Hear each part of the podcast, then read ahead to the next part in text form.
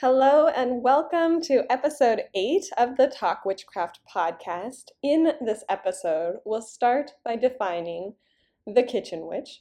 Then we'll talk about what to do if you can't cook or don't know how, how to make the most of awkward spaces or small spaces, and what to do to manage a space that is shared with muggles, children, or messy folks. You're listening to Talk Witchcraft, the podcast where we talk about witchcraft as a lifestyle and discover how to merge magic into your daily life. Every week, we'll demystify witchy topics like tarot, astrology, crystals, herbs, and more as you develop your personal brand of magic and create the life of your dreams. I'm your host, Maggie Hazeman. Okay, so we're talking about kitchen witchery. And the reason that I chose this topic for this session, for this um, time of year, is because the Mumbles Academy is structured around the zodiac season. So I decided to take this opportunity to um, use this first episode as the introductory lesson to the um, more in depth masterclass that I'll be sharing with Mumbles Academy students throughout this week. So that's what we're doing, and the zodiac seasons are determined by which zodiac sign the sun is traveling through based on the tropical zodiac system. So this is determined by the equinoxes and the solstices. And so we are in Cancer season, which begins directly after the summer solstice. And so Cancer season is um, the energy in this time is all about the family. So, this could be your biological family, but if you aren't close with your biological family and you maybe have a chosen family, Cancer energy loves it all. So, anyone that you consider your closest loved ones, that's what can- Cancer energy is about. And this energy is also focused on the home. So, this is your childhood home and how you were raised. This is your current home and where you are right now, why you are the way that you are based on how you were raised and the choices that you've made. And it's also about your future home. So, where you want to go, what kind of home you want to create. And in a lot of different cultures, the center of the home is the kitchen. And so that's kind of why I chose this topic for cancer season. Like, if you think I, think about parties that I go to with my family, and we always end up in the kitchen. Even though, like, my grandparents' house, the kitchen was the smallest room in the house, but somehow we were always all in the kitchen just crammed together. And um, I think this is just because that's where the food is. So we all gather around where the food is, and we cluster together and we spend time together. So, so that's um, just to let you know why I chose this specific topic for this specific season. And so in this episode, I am going to be sharing with you what kitchen witchcraft is, where it comes from, um, what it means to be a kitchen witch, and I'm also going to be sharing with you uh, some ideas for what to do if you don't feel like you're a good a good cook, or if you don't feel like you can cook, or you don't know how. I'm also going to share with you what to do if you have like a small kitchen or a awkward space. Um, sometimes open floor plans make it a little bit challenging to gather your energy in the kitchen. And then um, also shared spaces. So if you live with muggles or people who don't practice witchcraft, or if you live with children who often have their curious hands and everything, or if you live with really messy people who don't clean up after themselves. So all of these things that kind of make it challenging to practice kitchen witchcraft if you share a space. Um, now, if you're in Mumbles Academy, you'll get some more later this week. So tomorrow, the first lesson um, or the Cancer Season Masterclass at 2 p.m. We'll be going more in detail. We'll be talking about the seven principles of magic and how these come into kitchen witchcraft. We'll be talking about some of the more practical aspects of kitchen witchcraft, so the tools and setting up your altar. And if you're not in Mumbles Academy, then you can join. There's still time. You can join at any point um, just by going to mumblesacademy.com, and then you can have access to that masterclass as well. And of course, if you just if you join anytime in the future, you get access to everything that we've talked about in the past. So you can get all of these lessons later on if it right now is not the right time. Okay, so let's get started with this lesson. Let's focus on where we are right now. Okay, so when you hear the phrase kitchen witch, you might think of like an old fashioned stone cottage with a thatched roof, and then inside there's this big fireplace and a big open flame with like a cauldron hanging over it, and there's someone standing over the cauldron and they're stirring it and they're adding ingredients and herbs and things. And then arranged all around on shelves, there's like clay bowls and jars of dried ingredients and herbs hanging from the wall. So, this is kind of like the imagery we often think of with kitchen witchcraft. There's like a big wooden table with chairs all around it. I think of the home in Larkrise to Candleford. Um, that's a good BBC show if you haven't seen it before, but they have just like, that's just what I imagine as kitchen witchcraft is their little cottage. Um, and in a time before electricity, this is how a lot of people really did make their food. they uh, making soups and stews in these big cauldrons over open flames. Um, and it was also where people would make healing potions, so medicines using herbs and their medicinal properties, and um, concoctions that were for magical purposes to bring about some sort of magical result. Now, modern people, we have a lot more convenience in terms of how we cook our food, and we have more accessibility to a variety of ingredients that we can get from going to the grocery store and they're shipped in from all over. So we have a lot of these conveniences. We, after the era of convenience, like the 1950s, 1950s is kind of like the era of convenience. Microwave meals came around and all of these prepackaged foods. But more and more people are turning back to their roots of making things from scratch and using ingredients that come directly from nature and that are local and are organic and all of these different things. That's kind of a movement. So as people learn about these um, big agricultural practices and industrial agriculture um, and how it affects the earth and how it affects our health, a lot of people are turning more towards these holistic, ancient practices of being more um, intentional with the ingredients we choose and cooking more from scratch. And so there is this movement where people are growing some of their food or even all of their food people are investing in um, farms. People are moving more and more to having an entire farm or to having a backyard garden or even just a pot on the windowsill for herbs and vegetables. And this popularity for organic ingredients is also on the rise, and more and more people are looking for organic foods. And because of that, they're becoming more accessible. So you don't have to go to a specialty store to find organic food. And a lot of times it's actually um, not very expensive, very comparable to conventional produce and products. So that's a really exciting time to live in where the movement of wanting more of these things is actually creating more demand and making the prices more accessible to people. All right. And then we also are seeing this rise in witchcraft, which of course is very exciting. There's this um, rise in witchcraft, which has resulted in this increase in the interest in magical properties of the food that we eat. So we're learning more and more about how food has this transform transformative energy. And so the more people who are interested in witchcraft, the more people are interested in kitchen witchery.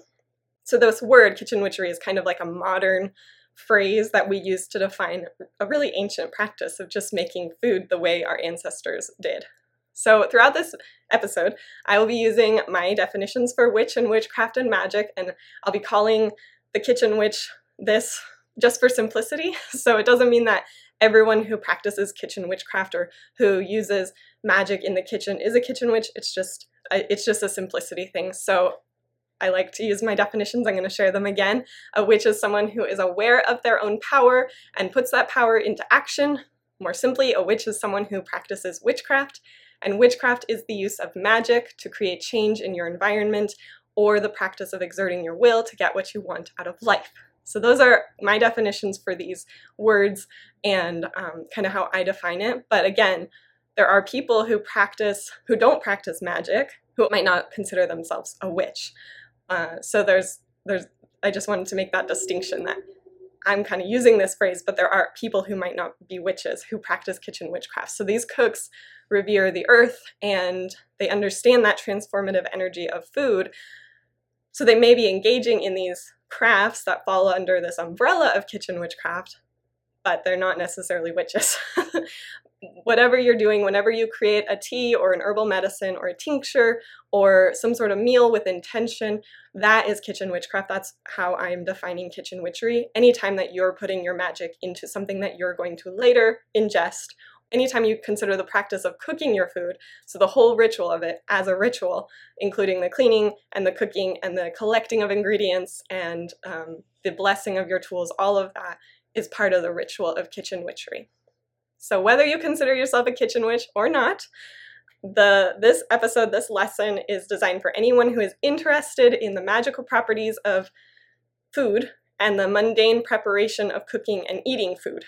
And everything here is meant to be practical and useful for any spiritual person at any level of cooking skill, so long as you just want to incorporate some magic into your food. So, we're going to talk about what it means to actually be a kitchen witch. And the main quality of a kitchen witch is that you incorporate magic into preparing and eating food. So, any meal or kitchen creation that you create in a kitchen that is done with intention for a specific purpose, that's kitchen witchery. There are many other practices that can be involved in kitchen witchery, but the main thing is this that you incorporate magic into this process of cooking. So, a kitchen witch may or may not grow some or all of their food in a garden or a farm or in a um, in a pot inside, but however the ingredients arrive to the witch, whether they were grown or purchased or um, you know purchased from a grocery store or purchased from a farmer directly, however it's brought into the kitchen witch's life, there is this honoring of their the nutritional value, the nourishment, and the magical qualities of that food. Now, many kitchen witches prefer to make everything from scratch and avoid buying processed and prepackaged foods whenever possible. But that doesn't mean that you can't use prepackaged foods or processed foods in a kitchen witchcraft practice. The reason that many witches, kitchen witches, tend to like to make things from scratch is because of this idea that the ingredients are as close to the earth as possible. So the original source of nourishment is close to the earth. But again, that doesn't mean that those processed foods can't be incorporated into a kitchen witchcraft practice. The process of cooking and growing or collecting the ingredients, preparing them to cook through slicing or um, blending or, or uh, chopping or whatever you do to prepare them, and the actual cooking process, as well as the cleanup after the meal, these are all considered part of the ritual of cooking, of uh, kitchen witchcraft, and it's not a chore. So you kind of shift your mindset around around what you're doing instead of this being like a chore, something you have to do. It's something that you enjoy doing and you do because of the nourishment that you're bringing your body and the magical transformation that you can expect through making these magical meals. And then the eating of the food, of course, is also part of that ritual. And then the tools and gadgets involved in kitchen witchcraft become your magical tools. So, whatever you use in your kitchen, um, for cooking pots and pans, small appliances, large appliances, mixing bowls, your dishes, your cutlery, your mixing spoons and spatulas, all of these things that you use for cooking, they become magical because you've assigned them the task of being um, part of your ritual for cooking. And many kitchen witches also will cleanse and charge all of these tools and the space itself as part of their ritual um, and focus their intention on the tools as they use them and give them the task of putting your intention into the food that you're making. And then, with all of this said, there are so many, many, many, many ways to be a kitchen witch. And so, what I'm my goal here is to just show you that that there are lots of different ways to bring more magic into your kitchen because kitchen witchery is one of the easiest ways, the best ways to bring more magic into your daily life. You're eating every single day, everyone has to eat. So you have this opportunity every single day to learn about the ingredients in your food and their magical properties. Um, so the properties that they possess and how you can use that to transform and to create this result that you desire. And then you also have this opportunity to as you're eating, whether you made the food or not. So maybe you're at a restaurant or you've gotten takeout. Um, you have this opportunity to set an intention for that meal. Okay, so whatever your practice looks like, uh, you can bring that practice into the kitchen. So if you have a specific deity that you work with, you can bring them into the kitchen with you. If you work with the elements, you can bring them into the kitchen. Anything that you normally do, however you cleanse, cleanse your kitchen in the same way, however you charge your tools, charge your kitchen gadgets in that way. So whatever you normally do, you can just pull that into your kitchen witchcraft practice. Your cookbooks become your grimoire because that is a book of recipes or spells. Your spoon becomes your wand because you're using it to direct your intention into the thing that you're cooking. Your pot becomes a cauldron, and it just so happens that your materials are all edible. so you might not be working with crystals in the same way. You um, you can use crystals for certain things. Don't eat your crystals. you can use them for charging your ingredients though, and um, um, you're using all of your herbs and things like that. Those are all edible. Now, the remainder of this episode, I just want to talk about some objections that might come up for people as they think about uh, becoming a kitchen witch or bringing kitchen witch into their kitchen witchery into their practice. And this is just to ease your mind because sometimes we have these things that pop up and they say, no, I can't do that because of this reason. So I just want to make sure that we take those objections away so that you can, if you are interested in this path of witchcraft and you want to bring kitchen witchcraft into your practice, then you don't have anything holding you back because I'm going to take away all of those fears and limiting beliefs right now. so if you're thinking, I'm a terrible cook, or I don't like to cook, or I've never cooked before, or maybe you're thinking that your kitchen is too small, or that your um, space is awkward. Maybe you have an open floor plan, or you have like your appliances are arranged weirdly, or you don't have that much cabinet space.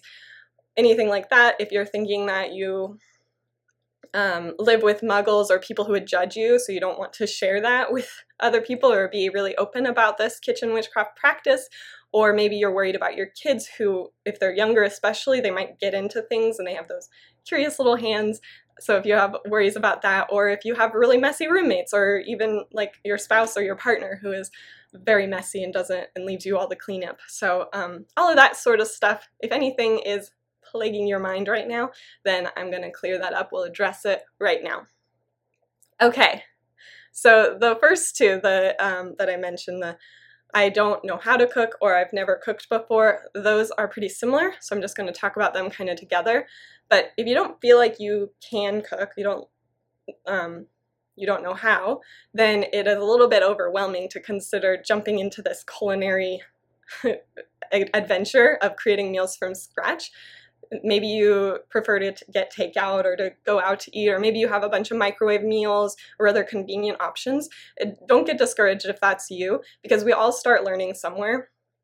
It is necessary to have some sort of interest in learning this type of magic. So you want to feel excited about the idea of kitchen witchcraft. You don't want to think of it as a chore. So if that's not you, then this might not be the right path to go forward.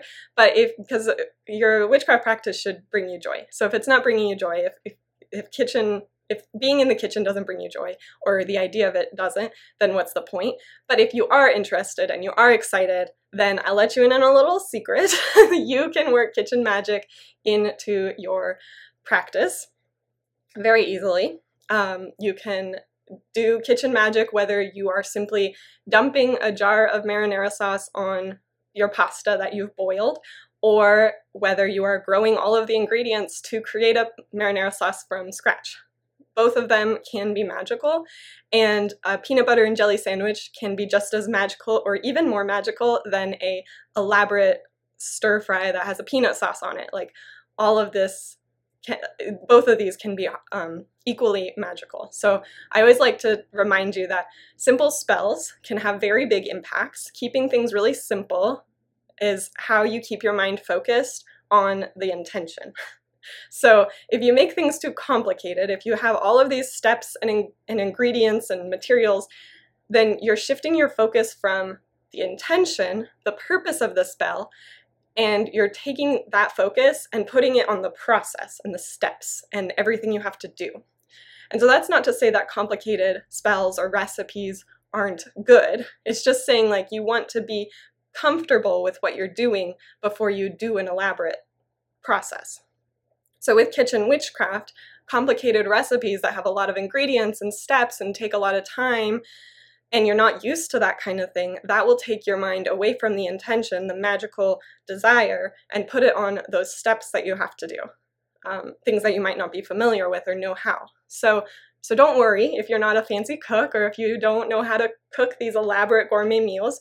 If you can boil water, then you can be a kitchen witch because um, magical tea is a staple in kitchen witchery. It's a very simple thing to do. It's just about as simple as you can get. You boil some water and you pour it over the, the tea. so it's very simple. Um, any, anyone can do that. But I will add that it is worth learning how to cook and to find the joy in that process of learning how to cook, um, especially from scratch as you practice. And the more you practice, the better you get. That's just how it works. If you practice, you'll get better. Um, when you cook from scratch, you just have a lot more freedom to make substitutions based on your particular desire. You start to learn how different flavors combine and work together and how certain other flavors you might not want to mix together. So you start to learn about different uh, ingredients and how they work together. You can substitute um, for different purposes if you want to shift your intention. So it also empowers you to do a lot more with your witchcraft practice when you cook from scratch. And at the same time, since you're using ingredients that are closer to the earth, because they are closer to their natural form, they're not processed or prepackaged. This just strengthens your connection with the earth and also with your physical body because there's more nutrition involved and there's um, and that also strengthens your connection with your spiritual body, so both your physical and your spiritual body and the earth. So I just want you to know that you can start where you are, wherever you are in your cooking skills. You can um, you can commit to learning more as you go. Start where you are, learn more, and then just give yourself the time to learn and be patient with yourself in that process. Because you know many people become confident in their magical ability after, you know, a week or a couple weeks. You start to see how your magic works. And the same thing is true for anything that you're learning. So you can just give yourself a couple weeks to learn these new skills and um, just uh, to help you get on that path. Now, I would suggest you invest in a beginner's cookbook, and especially if you find one that's specifically for witchcraft, then you're already a, you know a step ahead because they incorporate that magic into the recipes. Uh, and there's actually a, quite a few of these witchcraft cookbooks. So anyway, I'd, I'd, suggest investing in some sort of cookbook. Beginner cookbooks are good, or finding a beginner blog to follow if you don't have the funds right now to invest in a, in a book, a physical book.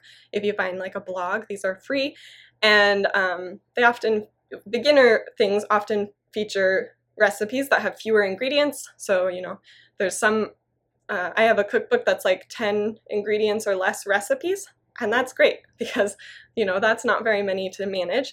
And um, a lot of times the beginner recipes take less time, so 30 minutes or less.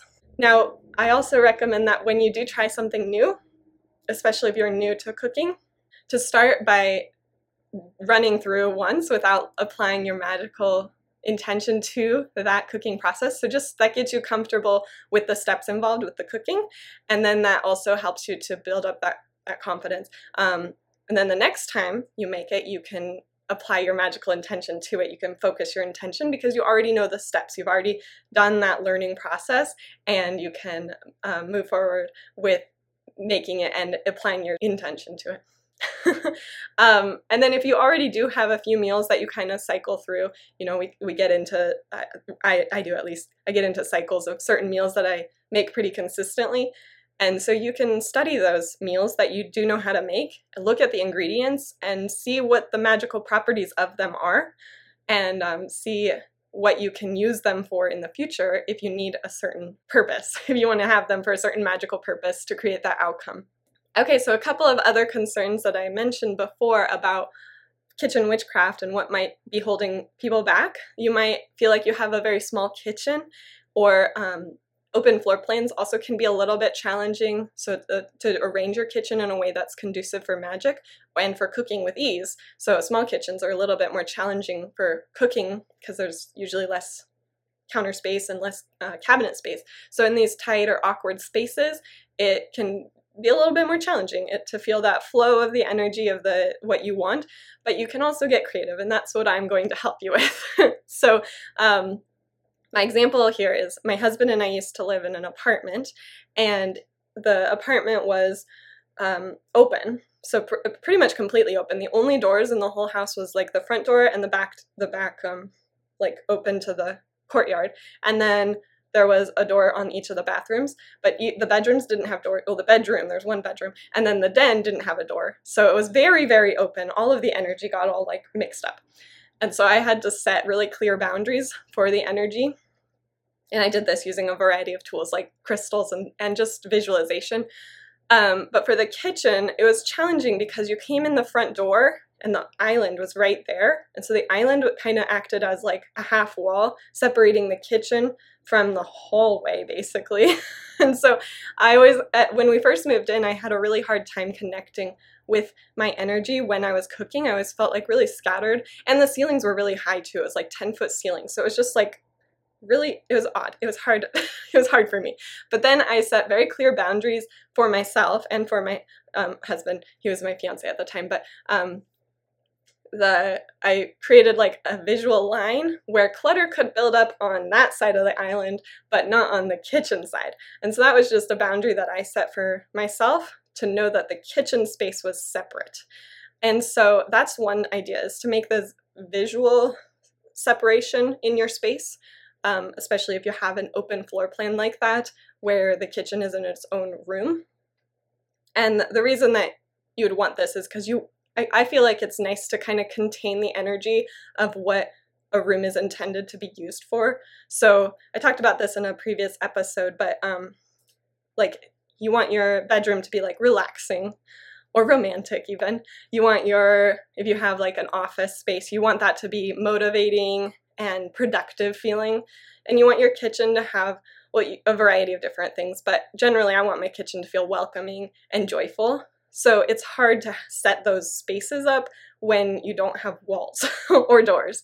Um, and so that's just something that you kind of have to learn to do with visual separations or energetic separations, like I mentioned, the crystals and the visualization. Now, if you have a small kitchen, you can make it seem bigger by using mirrors. So I've seen people put mirrors on the doors of their cabinets, and that kind of bounces the energy around and makes it feel bigger. Um, or, you know, the backsplash could have mirror tiles in it, or you know mirrored just mirrored hanging mirrors things like that. So that can help to make it look bigger. You can also create separation by painting the walls of your kitchen a different color like a line. Um, if you're allowed to paint some some apartments don't allow that if you're renting. So anyway you can do things like this. You can also uh, one thing that we did in our apartment was where the cabinets ended, we put we put up corner shelves there so that that added more storage space in the kitchen and um, kind of created a line defining here's the kitchen, here's the living room. You can also put like a table next to the uh, the cabinet on the ground. So we put up corner shelves on the wall, and then on the floor we put on a put a table next to it. So that just adds a little bit more storage space or a definition of here's the entrance of the kitchen. And you could keep your altar tools there. So you could store your kitchen gadgets in that area, or you could create an altar or something like that, or just use it for clearing up counter space. So if you have all your appliances on the counter, you can move them over to that storage.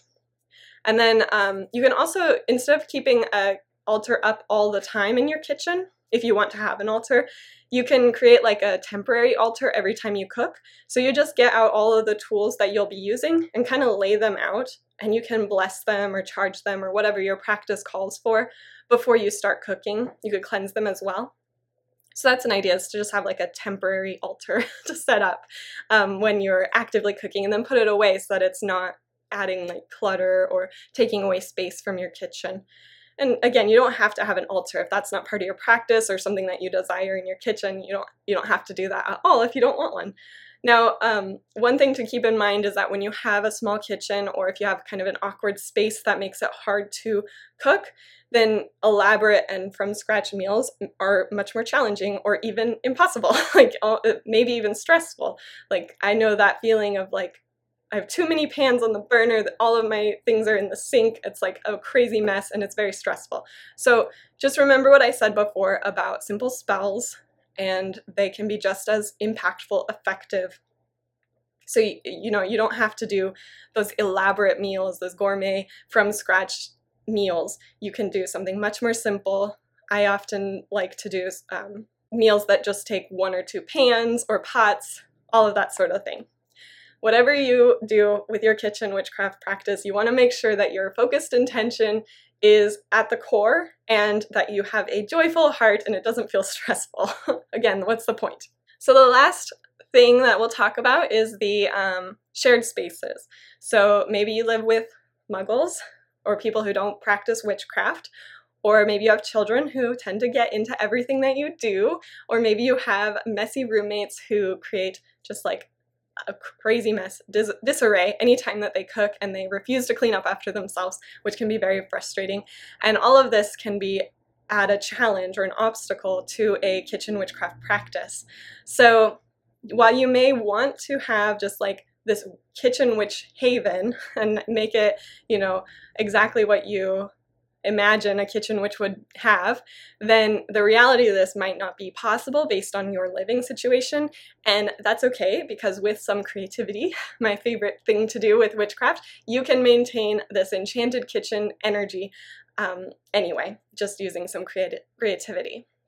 So starting with muggles, specifically judgmental muggles, because you know some people live with muggles who are supportive of your kitchen witchcraft practice. So you might be out with them and they're just like they either think you're a little um, charming or whatever that you're um, you're just a little silly or woo woo, or you might have judgmental muggles who actually can be mean or um, hurtful or harmful with your practice. It depends on the type of muggles that you live with, but we'll sp- focus specifically on those judgmental muggles because that is the ones that you probably don't want to be super honest with about your practice. And even though witches have come a long way, being able to practice openly and freely in much of society, there's a lot of places around the world where witchcraft is still uh, punishable by death. But in recent years, witchcraft has entered the mainstream, especially in Western society, um, as like a trend. and so some, you know, that's a little bit annoying in some ways, but it also makes it easier for those of us who practice witchcraft uh, truly and from our heart. So, even so, uh, witches still face ridicule and meanness from people who don't really understand what we do and who don't um, aren't aren't open minded about it. So, if you don't share your practice openly, or are in the broom cupboard, so to speak, then you probably won't want to display it in your kitchen or in other shared spaces in your home. So I'll just start by saying that kitchen witchery is, again, I said this before, it's one of the easiest ways to practice witchcraft kind of hidden in plain sight because everyone cooks. So it's an ordinary, mundane activity that everyone does pretty much every day, sometimes three times a day, sometimes one time a day, depending on who you are. So you don't need an altar, as I said before. You don't need like witchy symbols and statues in your kitchen. You don't need special tools for kitchen witchcraft because you use what you normally use for cooking. Whatever you have for cooking, ordinary looking, you know, things that don't stand out as witchy. Um, all you really need for kitchen witchcraft is your intention and to keep that at the front of your focus.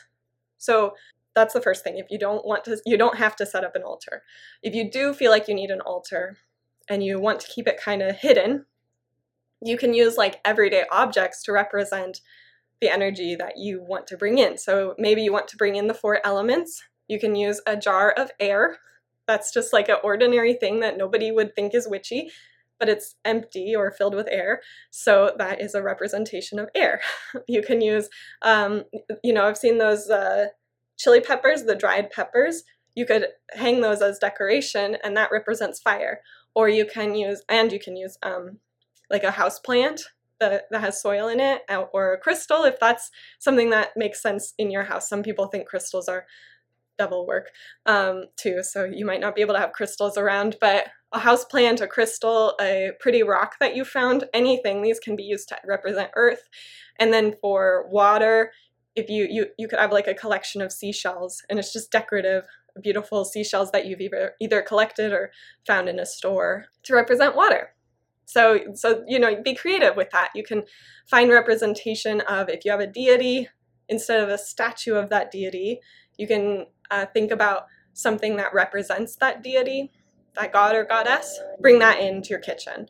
So those are just some things to give you some brainstorming ideas. Um, I would recommend cleansing your kitchen tools if you share your kitchen with other people um, so that you can cleanse their energy from the tools before you start making a magical meal or magical creation. Uh, you can use any cleansing method that you normally do, so like smoke cleansing, of course, but that might be something you don't want to do in front of other people. So, one way to cleanse that's not very obviously witchy is to run water over your tools. That just looks like doing the dishes, right? So, you know, you just run water with the intention of cleansing the energy away. If it's a, an appliance, you obviously can't run water over it, but you can use your regular cleaning products, natural products, of course, to cleanse with the intention of removing the energy of other people. And um, I also recommend charging your tools and materials with your intention. So that's something that you can do just by holding a tool and uh, visualizing your intention going into that tool. You can also bring your tools into your private space, whether that's like a bedroom or something like that, and charge using other methods like crystals or moonlight. So you might consider having your own set of like mixing spoons and things that you keep in your like your you know private space. Um, and then you can do whatever you want and then bring them out whenever you are cooking. So that's another idea is to have your own tools like not obviously you can't have like two microwaves or two blenders or whatever, but you could have two spoons. And then um, so that's charging your tools as you're cooking, putting your intention into each tool and your materials as well. So when you're cooking your ingredients, stirring with your magical intention in mind and visualizing the ingredients filling with that intention. There's no need to say anything out loud like you you might say something like may this basil bring prosperity or something like that as you add basil. But you could say it in your head or you can think prosperity if that is your goal. Um, and then at any time that you do have a long period of time to yourself where nobody else is home that's your opportunity to cleanse and bless the space more thoroughly. So you can bring out your uh, smoke cleansing bundle or however you do cleansing and to bless and you know, maybe bringing out a sound instrument like a chime or something and using that to cleanse the space. Um, and then finally, you can bring in objects to protect that energy when you cleanse. Uh, when you do that blessing more thoroughly, you can bring in objects that you've charged specifically with the intention to maintain that energy. So anything that wouldn't seem out of out of place, like a like a knickknack or a figurine or a statue that seems like it goes there or already lives there, um, a pretty rock again or crystal, maybe a painting that already hangs in that space or a picture that hangs in the space. Um, even something like a vase or a or a mug or a jar, like all of these things, you can charge specifically with the intention of um, you know fill it with the energy of what you want to cultivate in the kitchen, and then it will get to work maintaining that energy in your kitchen. Okay, so those are that's how to deal with muggles, how to be um, incognito with your witchcraft practice. And now we'll talk about children. so, um, children are really creative. They have limitless imagination. So, there's a lot of uh, benefit of you know inviting your children into your work with you. They also can be getting into everything and like to touch things. So if you have children, you probably already have taught them the dangers of the kitchen and that there's hot things and sharp things and you probably already keep these things safely away from you know they're out of their reach so you can start with that by keeping your magical tools or anything that you want to keep away from children in a high shelf or in a childproof area of the kitchen. You probably don't have very much time cooking by yourself if you have children, especially if you have young children who like to be near you. So you especially and compared to people who don't have children who have probably a lot more time by themselves in the kitchen. So if you want to, you can invite your children into the kitchen with you and let them do that work with you. Again, they have this incredible imagination. They can create and they can they have a really strong belief. So much more than adults who sometimes we have to remind ourselves to believe and to have faith in things where children are much more willing to do that. So they can add just like a ton of power to this.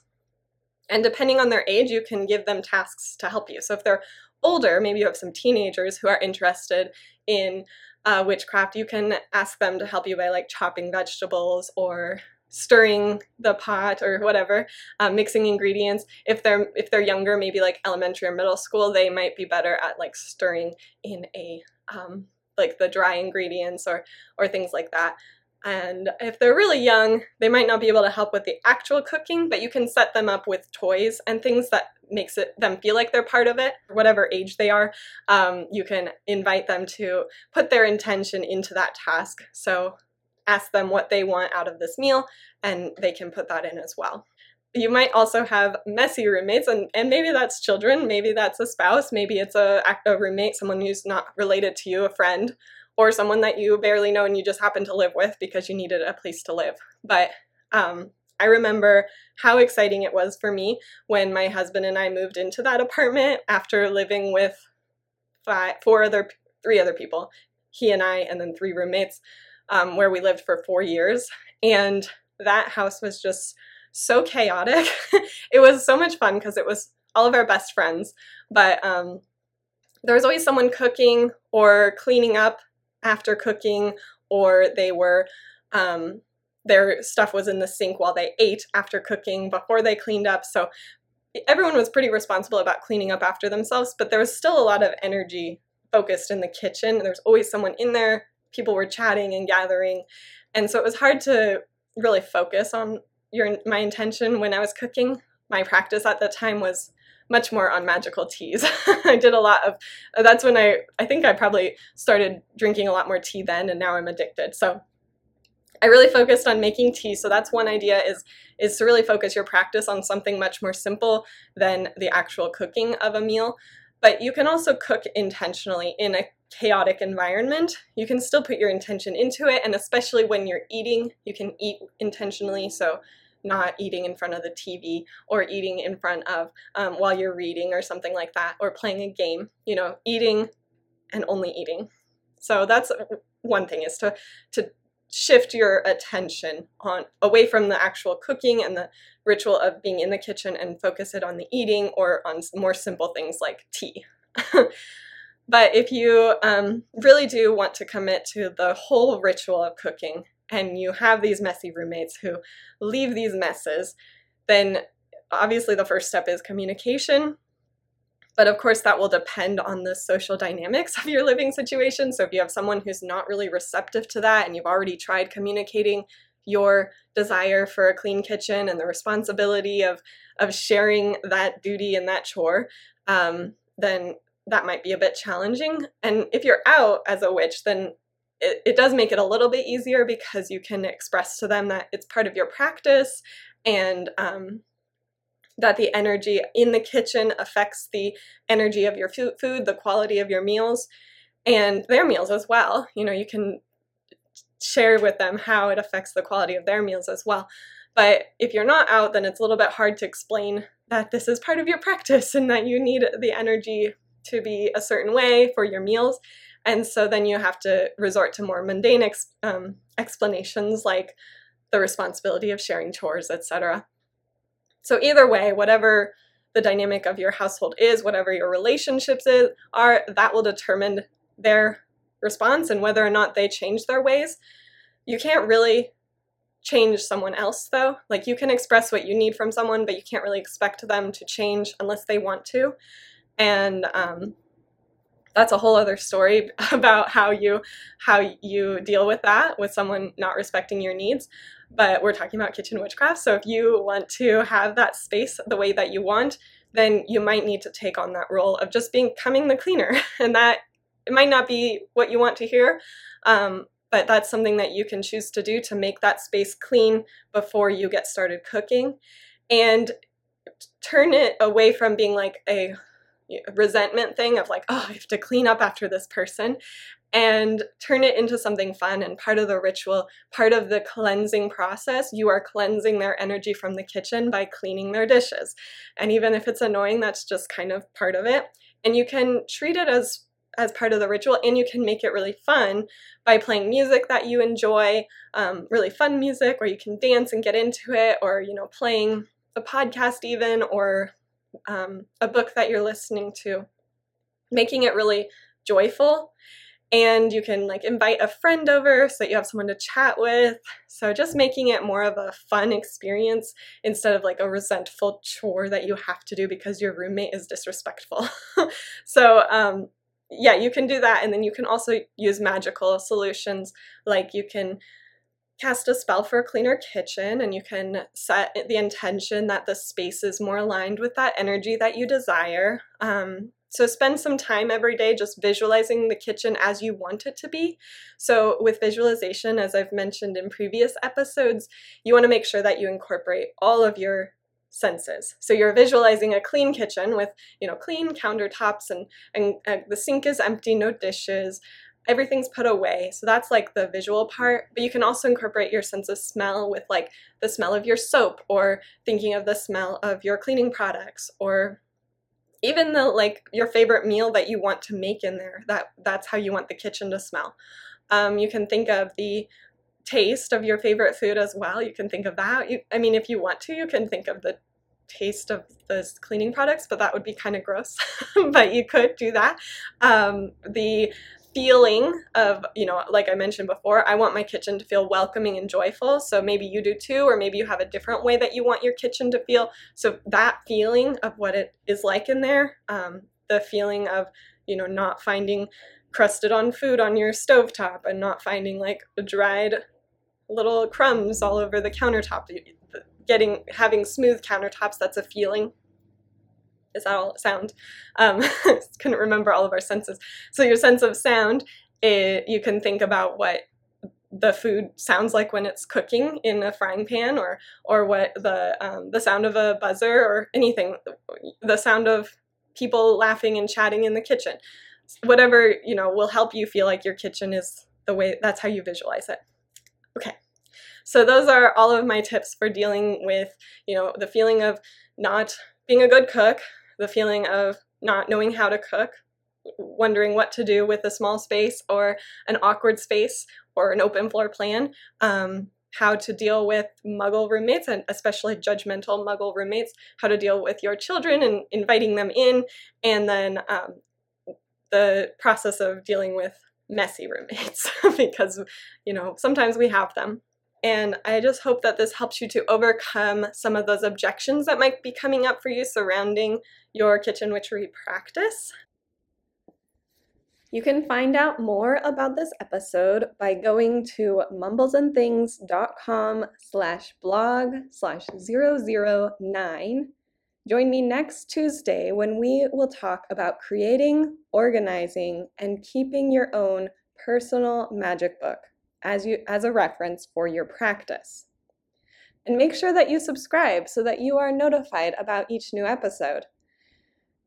Please leave me a five star review wherever you listen to podcasts. This helps other witches find this show, it helps this podcast grow, and I really appreciate it. You can also find me on Instagram and Facebook with the handle at Mumbles and Things.